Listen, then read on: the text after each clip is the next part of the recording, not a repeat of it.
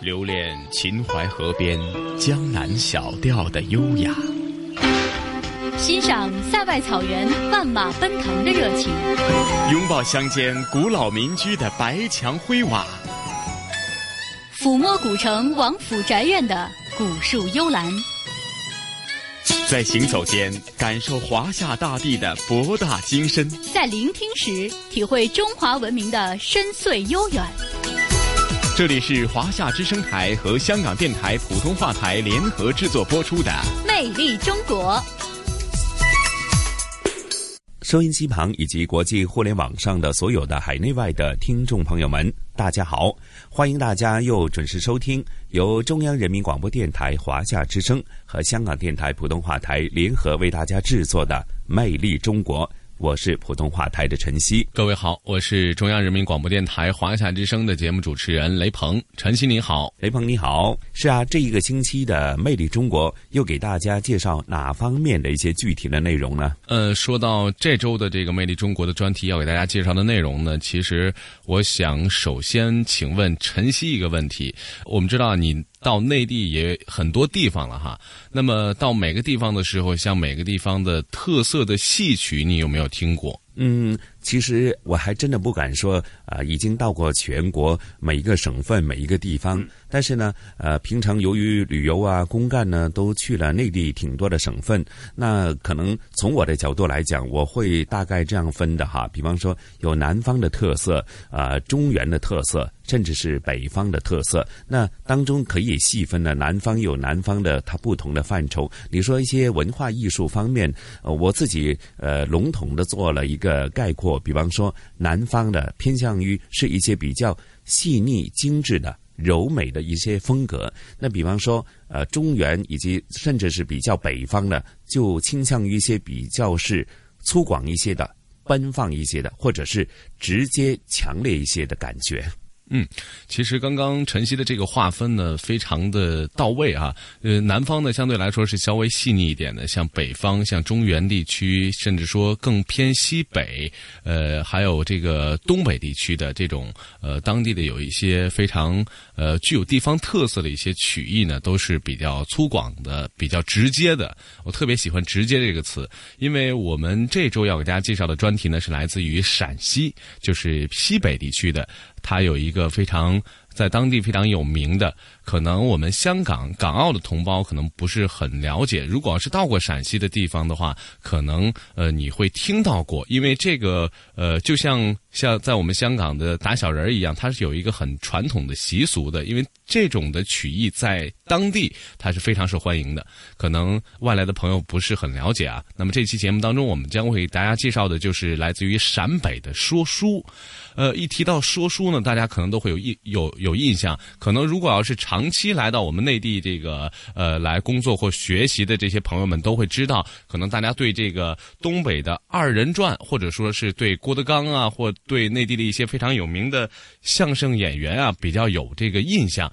呃，他们的这种相声的这种捧哏逗哏，那么这种呃陕北的说书，它是于陕北民间的一种说唱的艺术。因为刚刚我提到的非常有地方的特色，而而且呢内容啊曲调啊非常的多样，同时呢它非常。呃，有名的一点是它，因为它的故事性很强，而且呢，它还有着呃当地的一些群众的基础，可以说呢，呃。在陕北啊，在陕西当地的这些底层的人，像老百姓对这个说书呃的喜爱程度啊，无论是这个寒冬还是这个炎炎的夏日，可以说呢，在陕北的高原上都会有这些民间艺人的身影，在这种呃走街串巷的过程当中，把这种说书的曲艺这种艺术形式去传递给更多的家庭。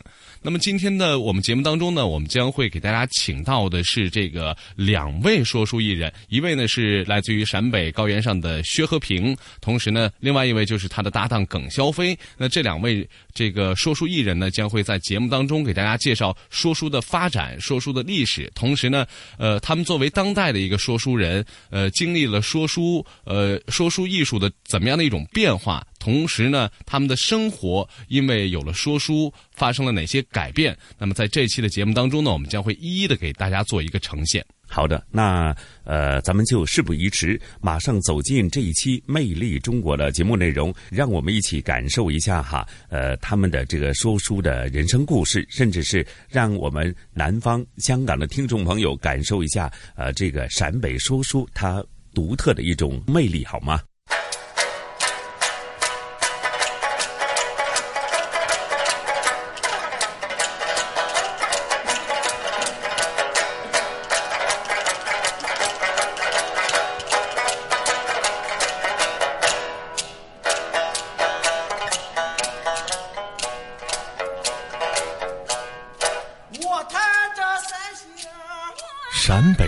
书是陕北民间的一种说唱艺术，因其极具地方特色，内容丰富，曲调多样，故事性强，深受陕北当地人的喜爱。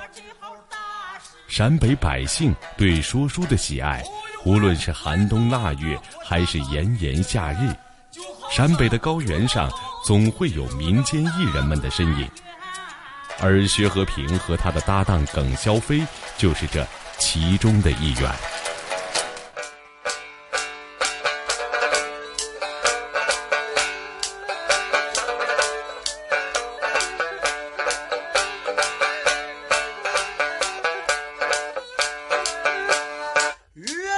三个出头望，好汉出在梁山上。说的他是一个武松，武松这个说的是武松赶会的时候，武松听说东岳庙有会场，就赶过去看。会场上有一群男的把一个女的包围了，那么去说情的时候呢，这些人就不接受，就和武松打起来了。意思说还有你说情的份儿，这么武松一一听这个气就不想受，上去就开始就跟打了一架。最后打最后打到武当的人呢，全部打败，最后才饶了这个少爷。那主观目的就是为了让一个人干好事、干正事、行善，不能随便欺负弱小的人群。这个就叫武松打会这一段。行善，呃，不能随便欺负人家良家美妇女嘛。呃，这个意思就是这，这叫武松打会这个段。二娘给刚强。听火线有一个武二郎，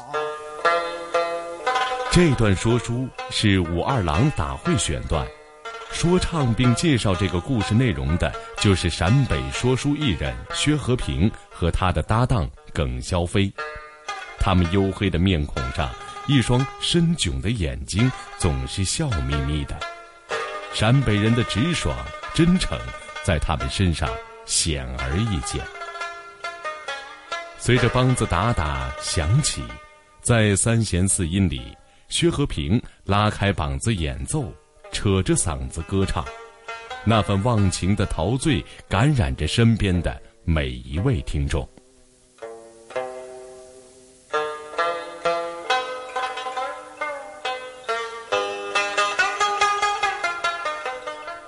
陕北说书是我国西北地区非常重要的曲艺说书形式，主要流行于陕西省北部的延安、榆林等地。最早开始由穷苦盲人用陕北的民歌小调演唱一些传说故事。后来吸收梅户、秦腔及道琴和信天游的曲调，渐渐形成以说唱表演长篇神话故事或小说故事的说书形式。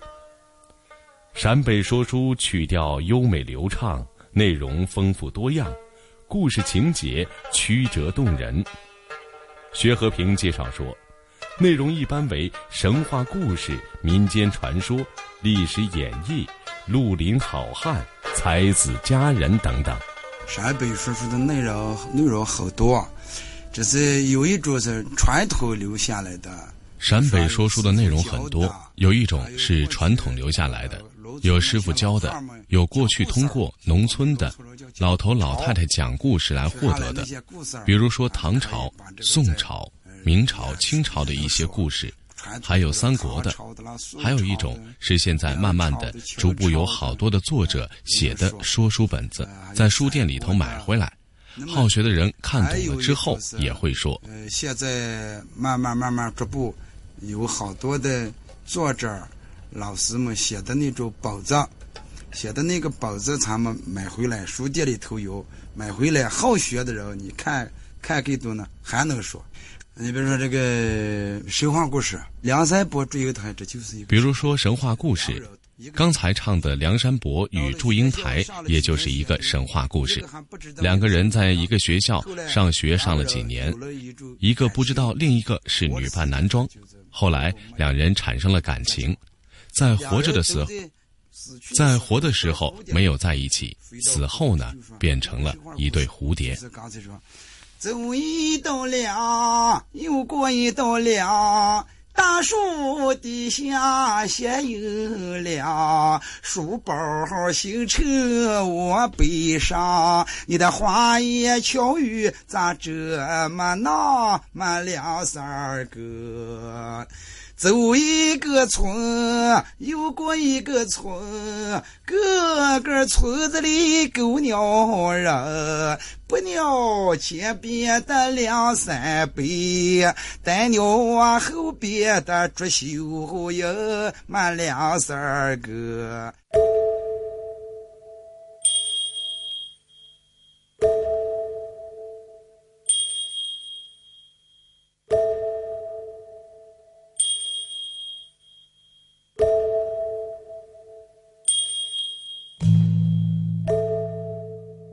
说书历史悠久，它的起源可以追溯到距今三千多年前的西周时代。秦汉时，在宫廷已有了管理说书的拜官，这是皇帝专门设立用来搜集民间街谈巷语、礼相风俗的官职。另外，有以滑稽取悦职业艺人，叫排忧诸儒。一九五七年，四川成都市郊的一座汉墓中出土了一个汉代说书俑，他袒露上身，左臂腋骨，右手握锤玉击，张口垂目，神态自若，正在说讲有趣的故事，说明在两千多年前说书就很盛行。到宋代，通俗说唱统称陶真。大抵说宋时，盖汴京遗俗。清代说书形式较为普遍。清同治、光绪年间，《漫书镇军天池偶闻卷》载：旧日古词有所谓子弟书者，始出于八旗子弟，其词雅驯，其声和缓。《榆林府志》中对于说书也有这样的文字记载。清朝康熙年间，这里便有刘帝说传奇，颇靡靡可听；少音飞唱，书有风情，不及江南之柳敬亭乎？再次说明了，在两百年前，陕北说书艺术发展已达到较高的艺术水平。走一座峰，又过一座峰，座座峰里边埋死人，死人他断了口越洋气，你比那死人多出一口气满两声儿。陕北说书，上到古今大事，小到农家岁事。都可以成为一人口中娓娓道来的说书题材。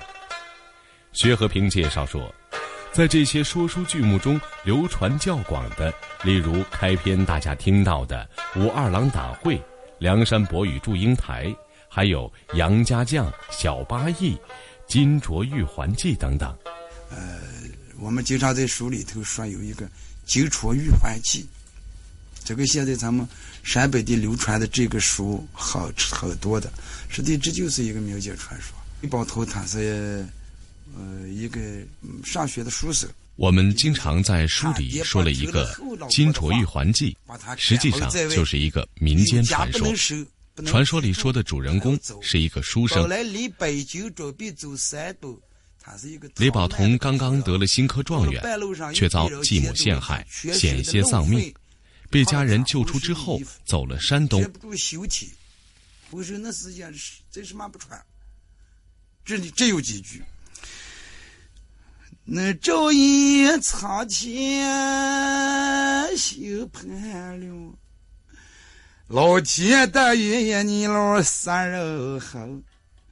家里头离开要串门，半路上把我赶在个庙堂中，在子也偷了一发个影，谁知道呀我在哪里生？我分不开南北与西东，什么人呀能救我的活性命呀？哎呀！陕北说书取材广泛，内容丰富，包罗万象，唱词通俗流畅，具有浓郁的地方特色。除了艺人们特有的开场白或特定的唱词之外，几乎不加任何限制，可以由艺人任意发挥。比如说咱们，比如说今天我说的这一段，有咱们两个相处着走的时候，我感觉到心情会比较好，就会说上一段。这也是过去传统的一种曲调堂《梁山伯与祝英台》的曲子。人高兴的时候，就可以借这个曲子来随便的进行说唱，这是一种曲调。还有一种新编了一个秋收，就是年头好了，打的粮食多了，人们的心情高兴也会唱起来。陕北说书不仅内容丰富，而且曲调风格激扬粗犷、富于变化，素有“九腔十八调”之称。其中常用的有单音调、双音调、西凉调、山东腔、平调、哭调、对对调、五调等。薛和平介绍，陕北说书艺人会用各种不同的曲调来描摹人物形象。刻画人物性格，表现人物情绪。说一个例子，有个小八义里边，我记得那个贾秀英闹书馆，小八义里面有一个贾秀英闹书馆。刚才说的是一种马战，一种马战，跑到啊，上一声下一声，前三声后五声，这武松吹头两边路，看一看呀，哪一个贼人你不怕头？这叫马战，像这个书，我刚才像这个贾秀英闹书馆这本书，他的唱法是不一样的。楼上在下贾秀英，毛爷爷照住楼下人，这叫迎风书。民间传说，从三皇治世时就有陕北说书。相传很早以前。有一位老汉生了三个儿子，长大后给人家当奴隶赶生灵。大儿子让奴隶主把一只手剁了，二儿子的一只腿被打坏了，三儿子让主人把眼睛扎瞎了。弟兄三人流落到陕北的清化县乞讨为生。一天，大儿子拾到两片烂木板，敲打着木板沿门乞讨，说上一些吉利话。主人便赐给他们一些残汤剩饭。有一次，人家吃羊，他们捡来羊肠子，晒干绷在木板上，就弹出声音来。后来，他们弟兄三人自制了琵琶，从此相互配合，边打边弹边唱。二儿子心想：大哥去世后，谁来敲梆子？他灵机一动，干脆把两块木板绑在腿上，自打自弹自唱。后来，老大老二去了山西临县一带，小儿子却留在了陕北。婚后生了五个儿子，并将弹琵琶的技艺传授给儿子们。大儿子成家后，收了三十六个徒弟，将三弦传给了十八个徒弟，在榆林一带安了家。把莲花落、琵琶、三弦的技艺传授给了后人，三弦自然就成了陕北说书离不开的标志。每位说唱艺人都在书写着自己的三弦人生。这一民间传说足以见证陕北说书的历史久远。陕北说书作为一种说唱艺术，深受当地农民的喜爱。陕北说书最适宜在田间地头、庭院炕头上演出，听众可以是几百或者是几十人，也可以是几个人。说书艺人一般为一个人，怀抱三弦或琵琶，脚绑木板，手弹三弦，脚打板，边说边唱，边唱边说。一些短故事也可以一唱到底不说一句，或一说到底不唱一句。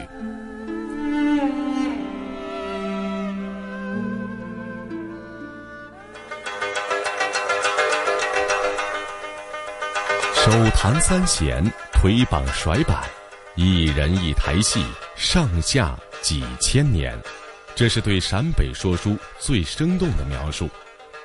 陕北说书边说边唱，说唱结合，一口百腔，音调百声，旋律时而高亢豪放，时而低沉哭泣，深受广大人民群众的喜爱。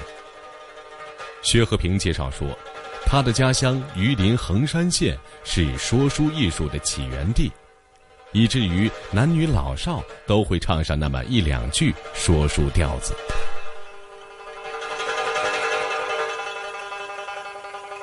在我们衡山这个地方，嗯，在我们衡山这个地方，几乎所有的人都能唱出一点说书的调。上有上有韩启祥，又有张俊功老先生这些人的带动，这么多的衡山说书艺人都喜欢，慢慢的形成了现在的规模。男男女女，随便你在哪一个微信上，哪一个群。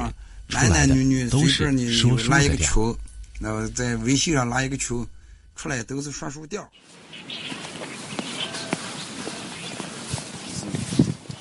主要就是集中在衡山那一片啊，衡山最最窝点最大。啊，这说书的人最多。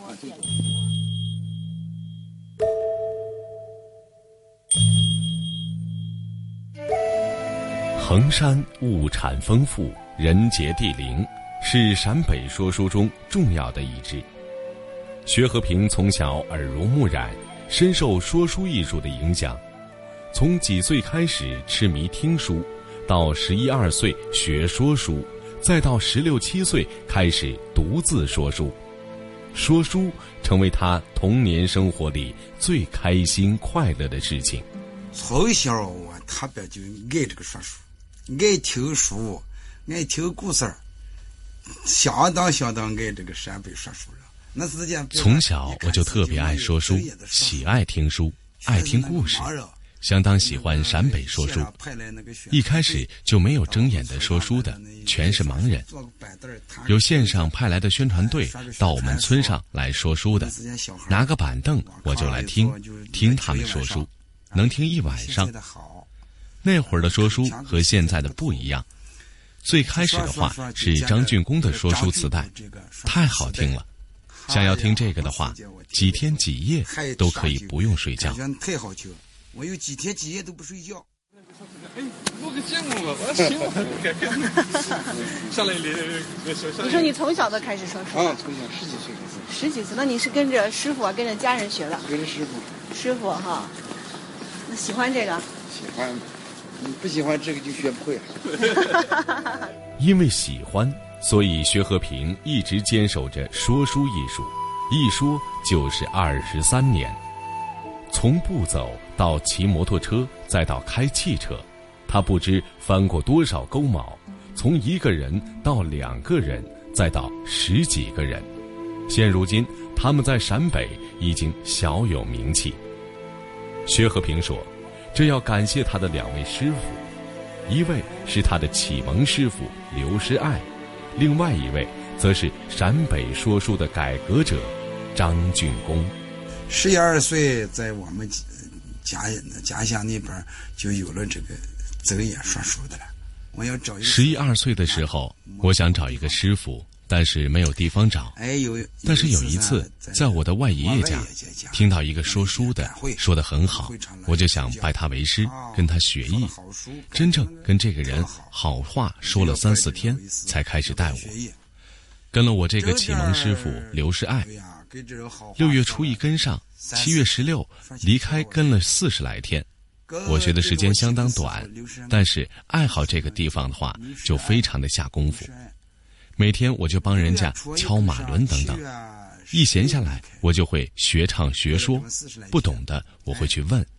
十一天我就跟着启蒙师傅，我就能自己说书。一天人家说书了，我就给敲个马轮人家师傅往下一写我就学，我就学刷唱，见什么学什么。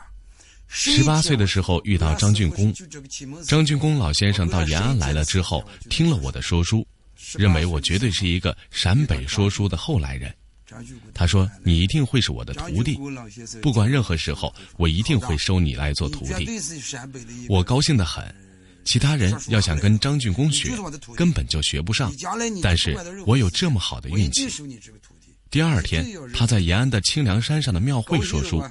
三四天，我就会在三四天，我都在会上跟他一起来帮忙说书。从那儿开始，就跟张俊公开始打上交道，来学习说书。三四天我在他庙上，就在他那会上，我给给他帮忙嘛。哎，就从那里开始，那里开始跟着打上交道。张俊公，陕北榆林横山县人，陕北说书的一位改革者，一生致力于民间说书。他是陕北说书历史上的一位里程碑式的人物。早在上个世纪七十年代，张俊公就把说书由坐场改为走场，把一人改为多人，自成一派。改革后的陕北说书，人物角色分工更加明确，互相惆怅应答，有了身段及表情表演，并且讲究舞台风度。手眼法步等规范。张俊公对陕北说书的改革，使这项民间艺术得以大力发展。作为张俊公的徒弟，薛和平深得师傅真传。薛和平一九七二年出生在陕北榆林横山县。四十四岁的薛和平从十六岁开始说书，无论是远古神话、历史传奇、百姓故事。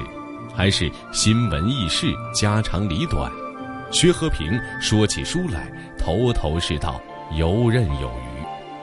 天资聪颖的薛和平不仅书说得好，而且自编很多说书本子，丰富了陕北说书的内容。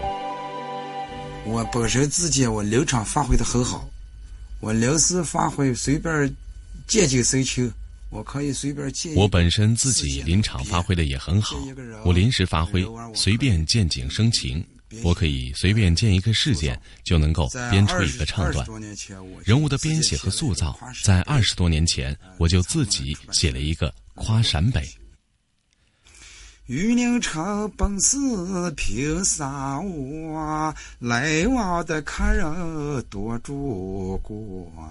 西山修起飞机场，城里城外人都能观望。舟船仆人称小香港，来往的货运上了市场。红山人给话。不穿炕，这男女老少穿上了花衣裳。这都是有条件的时候，我会写更多的东西，更好的东西。我的文化不高，哪里有不对的，我可以请人来修改，把这个东西发展到更大的舞台上，能让好多的观众、好多的人看我的这个唱段。我能不能把陕北说书这个非物质文化遗产发扬的更广泛一些，来学习我们这边的说书？呃，有好多的人们，嗯，看我的这个东西，呃，我能不能呃把这个呃陕北说书这个非物质文化遗产发扬给更广泛的观众，让他们好来来学习我们这边说书。陕北说书作为民间艺术的表现形式之一。是陕北地区文化的缩影，一面镜子。二零零六年，陕北说书入选了国家非物质文化遗产名录。薛和平作为陕北说书艺人之一，也经历了说书生涯的落寞与辉煌。几十年如一日不间断的说书，从最开始的一天九小时挣三块钱，到后来的几百几千，再到娶妻生子，他说：“知足常乐。”哎呀，那时间苦哟，那时间，像我一出来离开。我那个第一个师傅，我说说书，我一天说三场。那段时间的说书很苦。我离开了我的第一个师傅之后，我一天说三场，三场九个小时，我一个人说一天，这样下来挣三块钱，说九个小时挣三块钱。但是我特别喜欢说书。后来慢慢的结了婚，有了几个孩子之后，就回到了衡山。回到衡山之后，家里边也没有什么生计，就是说书，日子慢慢就好了起来。盖房、买车、买设备，路越走越长，挣钱多少，我感觉到心情很舒畅。用我的人很多，我的书场也很满。虽然一年能挣三千五千，我感到我比旁人挣的还多。知足者常乐，我很知足。把这个就是越走越长，那时间挣钱多多少少，人感到心情舒畅。用我的人又多，我的书场又满。虽然一年能挣三千五千，感到我比旁人还挣得多。就是知足者常乐，我就知足。知足常乐，简单却又不易。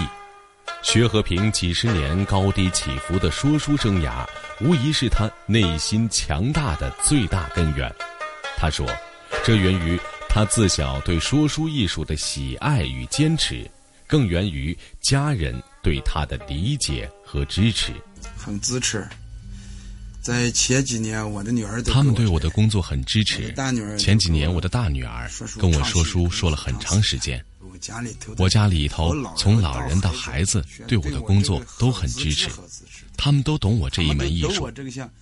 比如说，我在录音的时候，或者是有演出的时候，他们都不能骚扰我打电话，也不能给我加负担的东西。我的妻子她是延安人，我家里有两口老人，都是八十多岁。妻子对老人多少年都非常好，真的很善良。虽然她嘴上不说，但是她对我所有的支持都是藏在心里。他每天一说话就给我敲包，他一敲包我之后说啊。是是是，是的，就是这么。其实也确实是，什么东西不一定要表达出来，就是他心里面是全心全意的支持你，所以他把你家里头的一切事物，包括您的老人，包括孩子，就是都照顾的非常好。谈起几十年的说书历程，薛和平说：“是兴趣，更是责任。人为什么不丢这个说书艺术？”这个行业是我为什么现在不丢弃说书艺术？因为这个行业是我一定会看好的行业，一辈子不离开，而且我还要传给年轻人。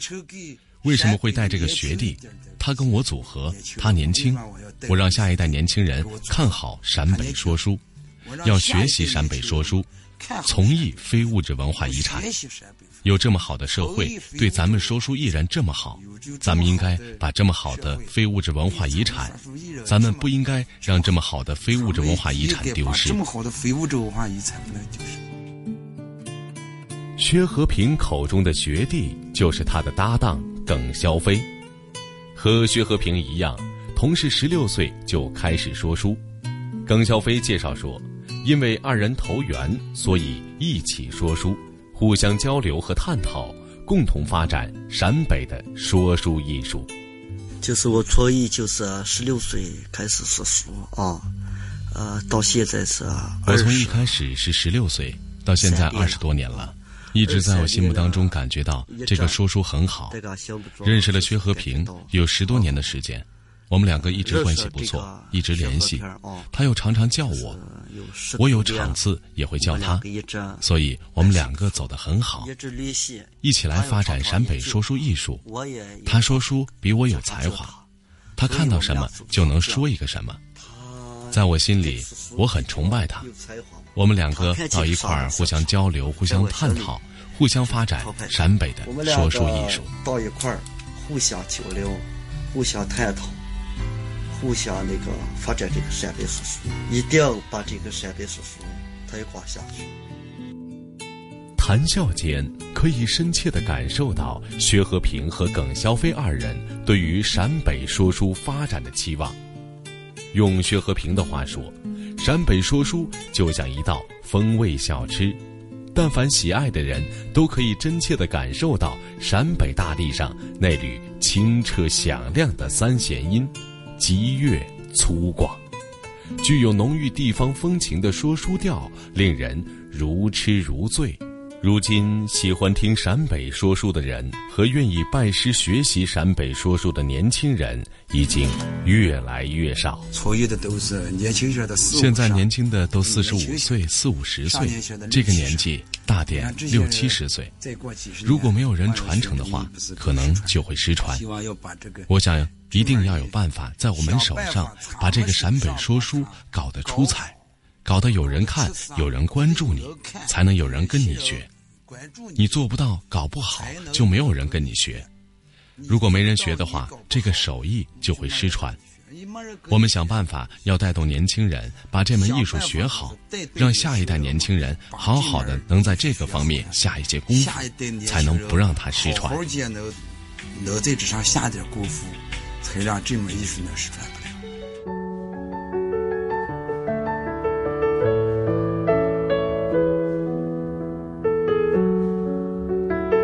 时代发展，陕北在变，陕北说书也在变。虽然这些珍贵而丰富的民间艺术发展在慢慢的弱化，但它毕竟还在我们的身边。只要我们愿意去倾听、去触摸、去感知这些艺术，发掘并传承它，它将永远是我们身边一抹亮丽的风景线。这里是华夏之声台和香港电台普通话台联合制作播出的《魅力中国》。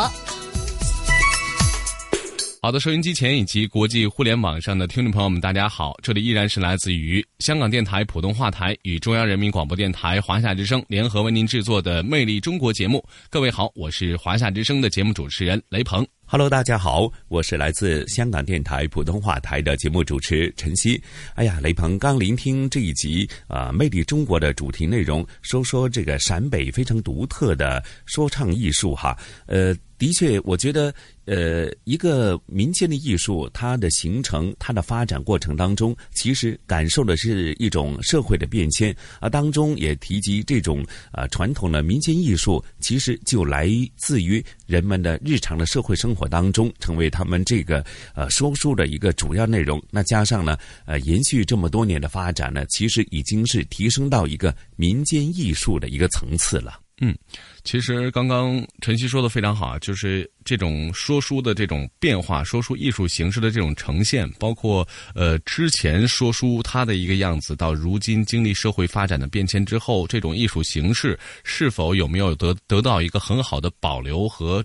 呈现传承，那么在我们刚刚听到的这个节目当中呢，我们也听到了这个说书艺人对于陕北说书的这种传承，包括他们的心里边的所感所想，呃，同时呢，也寄予了更多的人对于这种艺术形式传承所应该担负起的责任的这种期待。那么，我们也希望呢，呃，通过我们的节目播出之后呢，有更多的人了解陕北说书。也许呢，通过我们这期的这个节目，呃，因为它是呃带有浓浓的陕北口音、陕北方言的，所以说对于我们香港的听众来讲，可能你不是很熟悉，或者说你根本听不懂。但是呢，我想通过。这种人物的采访，你能够感受得到这种艺术形式的传承，特别是在我们国家有，特别是在内地的很多地方呢，每个省份都有这样的一个民间的曲艺艺术的需要保护、需要被传承。因为呢，时间的推移，很多人会容易淡忘它、忘掉它。但是呢，这种曲艺的艺术形式是在当地是有着非常重要的一个民间的呃人民的基础的吧。可以这样说。所以说呢，我们希望有更多的人通过我们的节目能够记住他们。呃，同也希望有更多的人，如果你喜欢的话，如果你真的呃是非常对他想要有这种学习的欲望的话，呃，也希望你能够更多的关注，更多的了解。同时呢，呃，如果呃有兴趣的话，也可以作为他的传承人，作为他的这个把他这种。曲艺这种艺术发扬光大的一份子，呃，所以说说了那么多呢，呃，这是刚刚我们提到的这个陕北说书的这个发展过程啊。那么不知道这期的香港故事，我们的香港电台普通话台的同行会给我们带来哪些方面的一个精彩故事呢？嗯，其实。呃，这一期的香港故事其实也是跟社会的发展以及这个历史的变迁有着密切关系。虽然这个历史呢并不算是太久远啊，那说的就是呢，啊，从一九九八年，当我们原来的启德机场停用以后，香港就启用了新的赤列角国际机场以后呢，那启德机场呃这个旧有的停机坪啊以及候机大楼呢，经过了这十来多年的一个发展，那加上呢是分批发展。直到在二零一三年六月一号呢。那新的启德邮轮码头就在原有的启德机场，呃，经过了不断的规划以后正式的启用。那其实也是呃，将这个启德邮轮码头呢打造成香港一个新的标志。那无论是从海外通过邮轮来到香港的游客们，还是说本身作为香港的一个未来的邮轮码头的一个标志的话呢，其实它整体的规划、它的特色都在哪里呢？那接着下来。咱们也事不宜迟，马上聆听呢，由同事雨波和嘉宾主持，来自中国旅游出版社的副总编辑一哥陈一年呢，带大家去感受一下啊新的呃启德邮轮码头的一些最新的发展的情况，以及回顾呢当初呢这个启德机场从变呃从当初的启德机场到现在的启德邮轮码头当中，其实它是如何见证整体的香港的社会和经济的发展。好，咱们一起出发好吗？好的。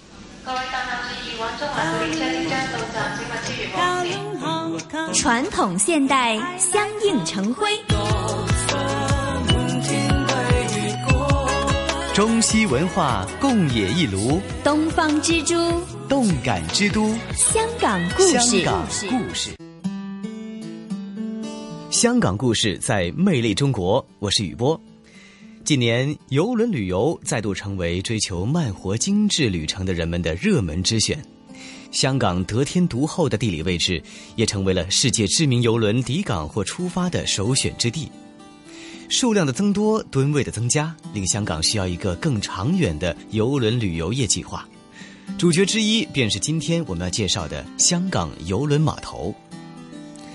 介绍游轮码头，我们的嘉宾主持香港中国旅游杂志副总编辑陈一年一哥，当然要从其所在地的前身启德机场开始说起。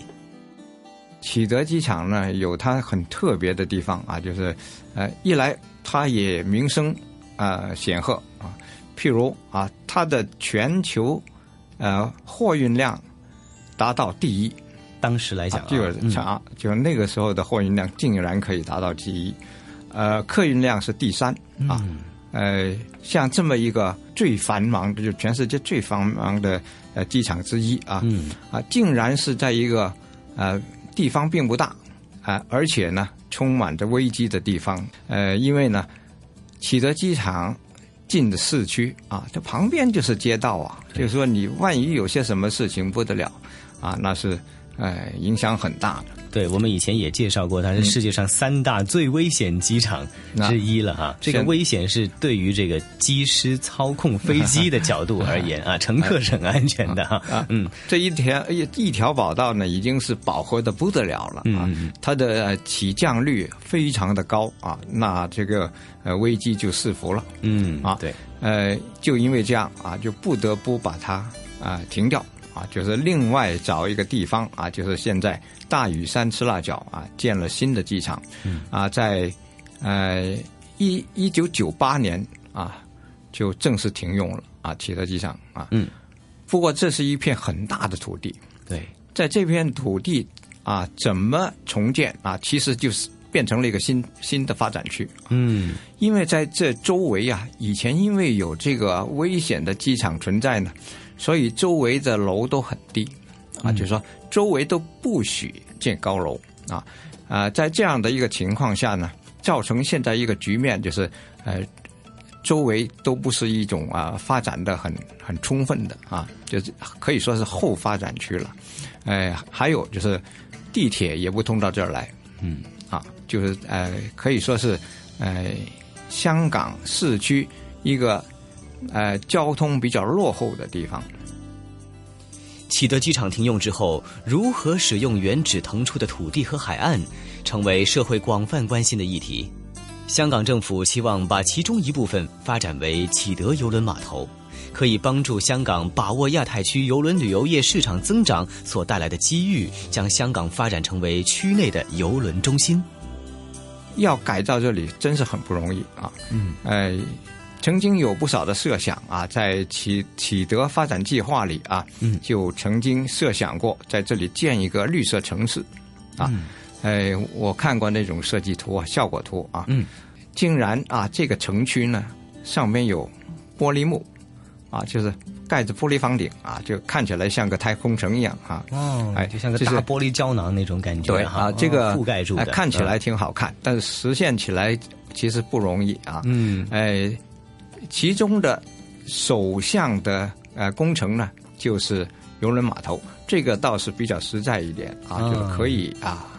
在局部做到，嗯。啊，实际上这个呃启德，呃游轮码头呢，只占了整个机场范围的一小部分啊，并不是很多啊，它主要就是在跑道上啊，就是原来的唯一的一条跑道上啊，在在这里建一个游游轮码头，嗯啊，这个游轮码头呢，呃，当时是考虑到啊，就是呃整个亚洲的游轮旅游业正在增长啊。呃，建成这个游轮码头呢，为香港会带来一个很好的发展机会。嗯，所以呢，就啊，很快就上马了。啊，那是，呃，说快也不是说太快了，就是在啊，二零一三年才竣工啊，一零年开始动工啊，用了三年的时间啊，就竣工了。啊，竣工也是一部分啊，只是这个主楼啊，还有呢，就是呃。第一号泊位就最第第一个泊位就是最大那个泊位，嗯，呃，另外呢，在一四年又建成了第二个泊位啊，嗯嗯，这样呢就可以啊同时停靠，呃，巨大的游轮，就是巨型游轮啊，十一吨十一万吨级啊，十一万吨级啊，嗯嗯嗯，哎呃而呃另外一个呢就是中型的游轮，启德邮轮码头大楼全长约八百五十米。相等于约两座横卧的 ICC 环球贸易广场，大楼之内有长达四十二米的无柱空间，在游轮淡季时可以作为展览用途，支援香港会展中心。启德邮轮码头设有两个泊位，水深均达十二米到十三米，泊位合共占用海面达八百五十米乘三十五米，分别可以停泊长达四百五十五米及三百九十五米的游轮。在以前啊，基本上没有啊游轮啊就把香港作为母港啊。但是呢，就是因为这个啊启德邮轮码头啊的建成啊，嗯，就有了啊一些啊邮轮把它作为母港，嗯啊这样呢是这个趋向呢一定是向前的啊，会很好啊。但是目前呢，呃还还是呃还是不太理想啊，呃。在理想方面来说呢，实际上啊，他想追求的一种目标是挺高的啊，嗯，譬如是一种环保式的设计啊，就是呃呃比较大面积的利用了太阳能啊，呃，还有就是循环系统里边呢，也也是呃很先进的啊，譬如可以用呃雨水啊和空空气调节嗯。的冷凝水啊去灌溉植物啊，就是。把这个啊天台呀变成一个空中花园。哦。啊，那是一个呃挺好的一个设想，很好的一个设想。目前你到那里去看看，也确实非常的悦目哦，已经开始有这种效果了。对对对啊，哎，只是啊游客不多啊，嗯，就是现在真正是享用的主要还是游轮客。启德邮轮码头发展分阶段渐进式进行，在旧启德机场跑道南端的土地上，会发展旅游配套设施，包括酒店、商场和会议场所等。除了作为邮轮母港即为其他邮轮提供岸泊位置之外，也会用作婚宴、音乐会、发布会、展览及其他商业活动的场地。展望未来，当启德发展区的各个发展阶段和交通设施逐一落实，香港启德邮轮码头一定会为世界各地的邮轮游客带来更美妙的第一印象。